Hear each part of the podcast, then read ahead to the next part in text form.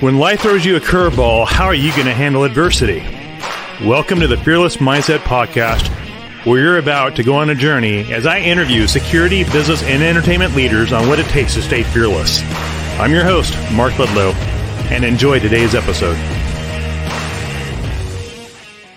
Pablo, we're back for more torture about the cartel and driving in Mexico. All right. Tell us more stories. Well, we were talking about how they worked and how they chose their their victims and how they moved down market when it all started. But I think one of the, the best things that uh, your audience might enjoy or might, might use to advantage is how executive protection in Mexico has worked throughout the years to become probably one of the most efficient uh, programs or, or, most efficient uh, cultures in the world. Because, as I said, there used to be about 2,500 kidnappings of executives in, in Mexico over ransom. 2,500? 2,500 a year, yeah. Wow. How long ago was this? Uh, that started declining in around 2010, 2011. Interesting. And, uh, and but the actual, the actual pivot uh, or, or, the tipping point was in, was, it was, there was a big kidnapping of a major uh, business owner in Mexico. He used to own, uh, you know, the, the bank that preceded Citigroup in Mexico, right. which is now owned by Citigroup. Right. And uh, when he was kidnapped, he paid, and this is, of course, this is a speculation probably because nobody really knows what how much he paid, but mm-hmm. he he paid probably the largest ransom ever paid to a uh, to, to a criminal organization in, in the time. And when he came out, people realized that something was wrong, right? That uh, we were not doing things right. This could have been prevented, and they started investing. These these this organization, the Banamex, started investing in um, in finding out what happened. So we started reaching out to the biggest uh, executive protection cultures in the world, which was, of course, the American, which was uh, led by the Secret Service, kind of, uh, you know, kind of doing the way they do things. We reached out to the to the British, which was also a big in in the U.S. and I'm sorry, it was big in the world, and uh, they they had been involved in a lot of uh, K&R, and and then we reached to the Israelis as well, uh, which they have a very big uh, uh, executive protection culture. But then along the lines or along some time, we started seeing that a lot of this didn't work or didn't apply to the reality of what was happening in Mexico. Uh, the the the main goal of these executive protection programs was not designed to prevent what we were going through.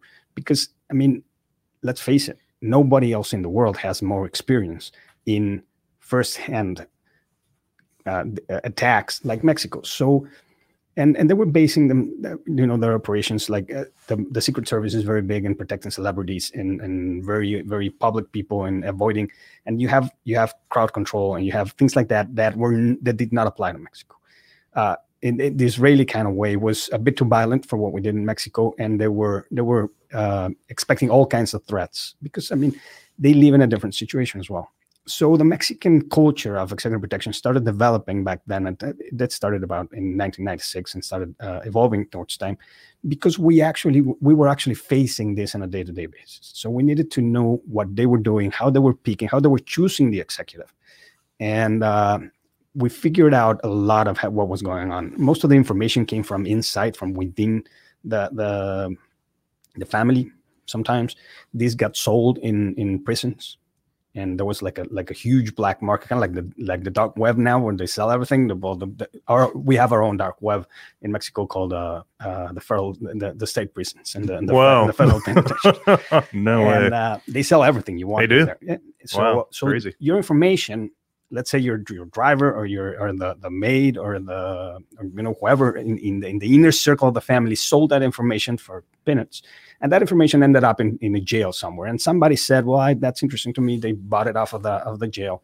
And then they went and they did their homework. Hmm. they started doing surveillance. They started doing you know corroborating that they actually and what they and, and corroboration that actually that family could pay what they needed to to collect which was on average back then $100000 for uh, in an average of 21 days so they went out and they tried to corroborate that that with intel, with surveillance, with however way they could.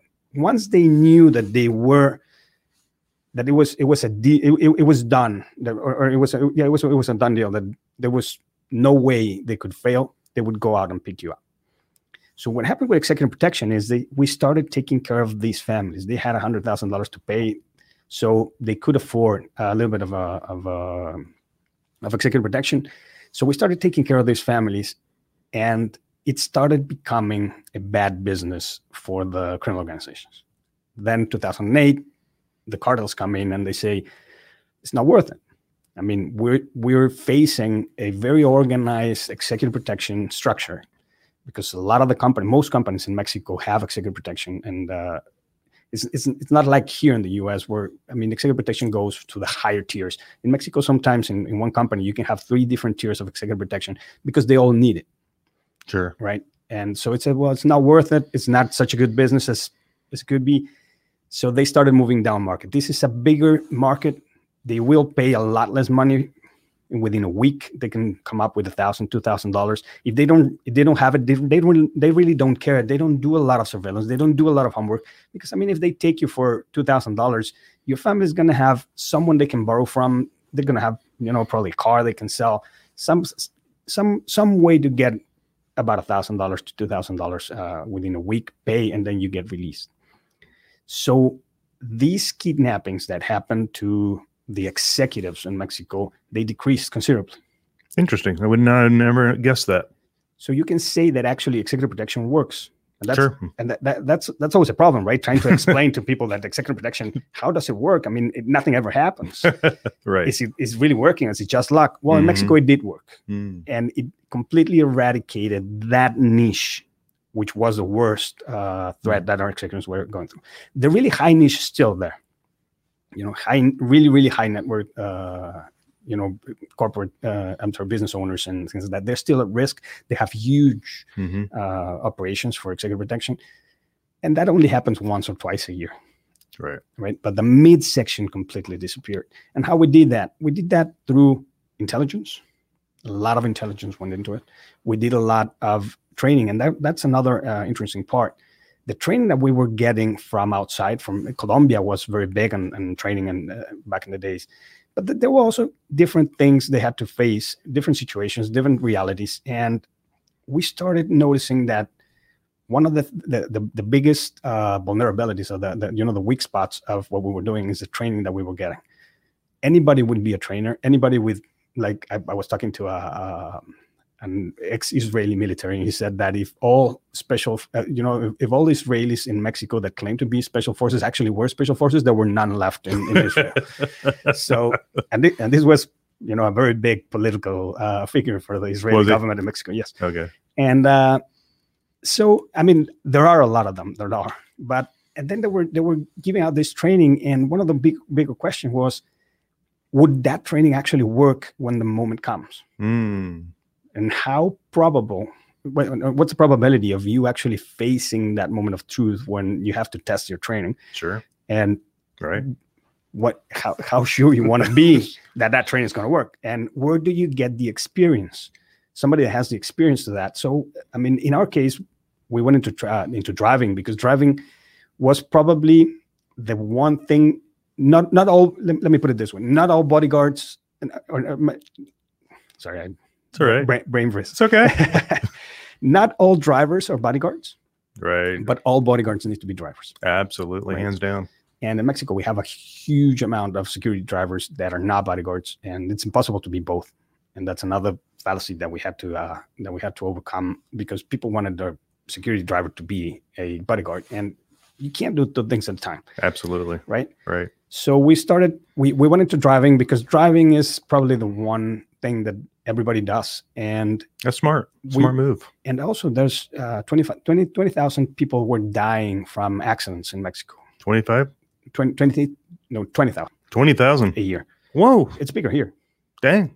it's a in Mexico is a is a leading cause of death for children under 14 In vehicles? in vehicles in uh, I didn't know that. in accidents so Wow. we went into that and then we had to figure out how we would guarantee that the training was actually going to be what they expected to be when they uh, when they got into the situation, right? Like uh, Sure. you come into into training and they teach you how to ramp through an ambush or through a, through a barricade, Right. right? So we had to do that with brand new cars. So we talked to, uh, to one of our clients that a a car manufacturer and said, well, Yeah. can we do this with brand new cars? And they said, well, we, yeah, we have brand new cars that are going to be destroyed for uh, because they have some kind of a you know uh, uh, defect or something, and Sure. they're gonna they're gonna get destroyed. So Sure. you're welcome to come and try it if you're gonna train on our, our you know our team in exchange. So we trained our team, and then we real, we realized everything we learned doesn't work. Right? and we had the guys there of, of technical development saying, "Well, there's no way to do what you want to do because these cars are not like the 1986 car that you trained in. Uh, These cars are they they have a different goal. The goal of the car is to preserve the integrity of life, absolutely. not to Ah. push through a barricade." So there's no safety protocol really in that with manufacturing the new cars. Yeah, exactly. They're aluminum, they fold. yeah, because they want to save your life in case of an accident, and that's the probability of you being involved in an accident versus the probability of you being having to push through an ambush. It's, I mean, Yeah. it really does. It, it doesn't happen. The other one doesn't happen. No. And uh, Interesting. so we had to go through that, and we had to test all these these things that we were learning mostly here in the U.S. and, and abroad. right. And most of those things, uh, you know, the, the what they call offensive driving, which I, I don't really know what offensive driving is, but you have an instructing school. no, that's funny. Well, Sorry. I mean, it, I, I kind of like picture it, you know, somebody driving around flipping, everyone. It, you have to be offensive to be to do that. Right? that's so- funny. If you're talking about tactical driving, there's nothing to do with it, right? Mhm, And mhm. uh, so defensive driving is the way to go. You have to preserve your vehicle, and you need to know how to preserve your vehicle. And then the other uh, influence that we had to, uh, you know, be aware of was the movies. Hollywood was a big influence. I still hear it. You know, I, we go to trainings. We try to stay current in everything that's happening around the world. We try to go every training that we got invited to, and um, they still use a lot of analogies that come from the movies. And there's one thing that we learned the hard way in Mexico is movies are really bad teachers. True. Very true. The the the, the job of the of the studios in Hollywood is not to inform or to educate. Mhm. The job of the studios is to entertain, and they have a little, very little time to give you a whole picture of what you need to understand so that the movie makes sense, Mhm. right? And that does not apply to real life. And we have people like if we if we told people, you know what, there's a bomb in the building, let's go looking for a bomb, and people start looking for that, you know, the ball with a with a fire coming on top of it, or the the red tubes with a with a clock that has to go in, in reverse. You're never gonna find the bomb because that's not a bomb, but that's what they need to put in movies for you to understand right what happens in the in in some movies uh Like Sicario. We're talking about Sicario and all that kind of Sicario is crazy a stuff. good movie because it's very crude Very crude. Um, but still there's there's some rom- romantic uh plot Elements has- to it. yeah because it has to keep you entertained Exactly. uh, Entertainment, keyword. it's Viewership. Selling for dollars. Otherwise how, how are you going to stay you know glued In- to the tv for two hours if that True. if that was actually what happened in in, in the streets it'd be boring It'd be boring. like uh, we were talking uh the, the the movie man on fire Oh yeah, yeah. Uh, that's a great movie Denzel Washington, one of my Denzel- favorites. with Denzel Washington there's a, there's there's this scene where there's uh, Dakota Fanning the, the little girl is at a piano audition Right. This is remember filmed in Mexico and actually they hired uh, negotiators to to advise that movie so that it was as close to reality as possible so she's in this in this piano audition she's coming out. Yeah. and Denzel Washington, her bodyguard, is exchanging fire with the bad guys, and, and he yells, "Run!" She starts running, and they hit him. He falls to the ground. She loves her, her bodyguard. She goes back, try to help him. That's where they grab her and, and take her. Right. If she would have taken a step back, closed that door, that would have been Hollywood's most boring movie ever, because it, and then that's that's how simple security is Very simple. Right. And that's something that we needed to understand and we, we need to take away you know the heroic uh, the, the, the factor from from the training and all that we have to focus on prevention figuring out what the risks were if you're driving around with your executive all day what what is the risk of him getting kidnapped? Well it's very little. Right. what is the risk of you getting into an accident and uh, him getting hurt? That's a lot higher right? But if we if i went out to an executive protection team and told them that we were going to train them only in, in, in accident avoidance as a security tool we would lose their interest because that's a risk that we don't really take very seriously hmm right? We take the other one very seriously. So we had Right. to we had to figure out how to build all of this into a realistic training that would actually help them in the in the moment where they needed to run away from that attack or that ambush hmm that they didn't get into an accident. Oh, Well explained.